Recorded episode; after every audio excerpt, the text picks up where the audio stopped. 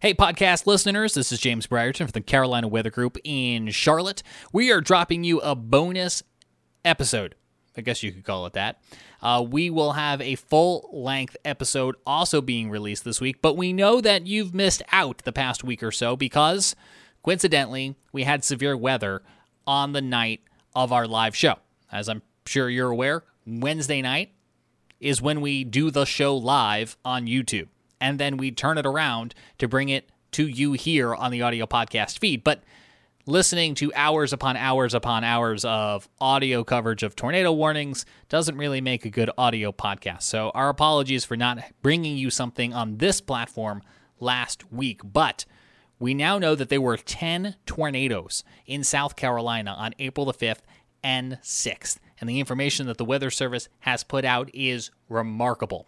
Hats off to the men and women of the National Weather Service who not only issued real time warnings for these storms, but then traveled to do the extensive storm surveys. We begin on that Tuesday at 3:50 p.m. The first tornado in Allendale County, South Carolina, confirmed now to be an EF3 tornado with winds peaking at 137 miles an hour. The tornado was on the ground for over 13 miles, and it prompted the National Weather Service to issue a rare and catastrophic tornado emergency.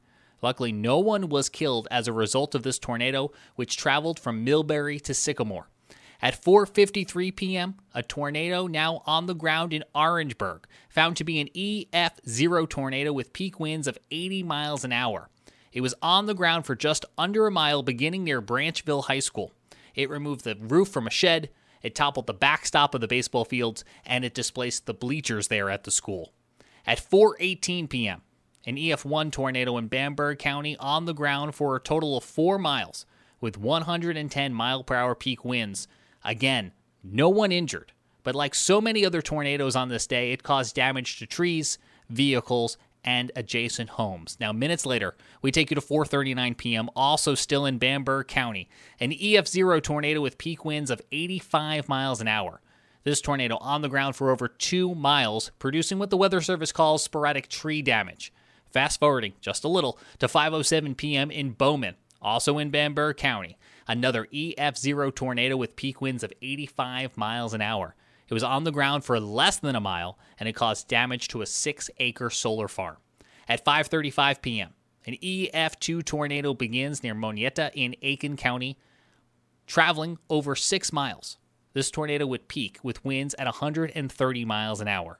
The tornado crossed over Interstate 20, where video shows that the trees were snapped in half. So many trees toppled by this storm that the National Weather Service said as they went to visit one home that was damaged, they actually had to wait for storm crews to clear the road. There were so many down trees, they couldn't actually get to the damaged neighborhood. This storm would cause one injury before the tornado ended near Gilbert, which is in Lexington County. It's 6:03 p.m. now, the biggest tornado of the day. It's the second EF3 tornado in Allendale County this one becoming just two hours after that last storm, and this one lasting for nearly an hour. It traveled 35 miles from Ulmer to Bowman, along the way crossing through portions of Bamberg and Orangeburg counties. The tornado, its path, five football fields wide, 500 yards at its peak, with peak winds of 160 miles an hour. It took teams from both the National Weather Service in Charleston and the National Weather Service in Columbia to survey this storm, and in their findings, they use words like remarkable when describing the damage to nearly two acres worth of trees. After reviewing the extensive tree damage, the National Weather Service believes this may have actually been multiple, we'll say, tornadoes.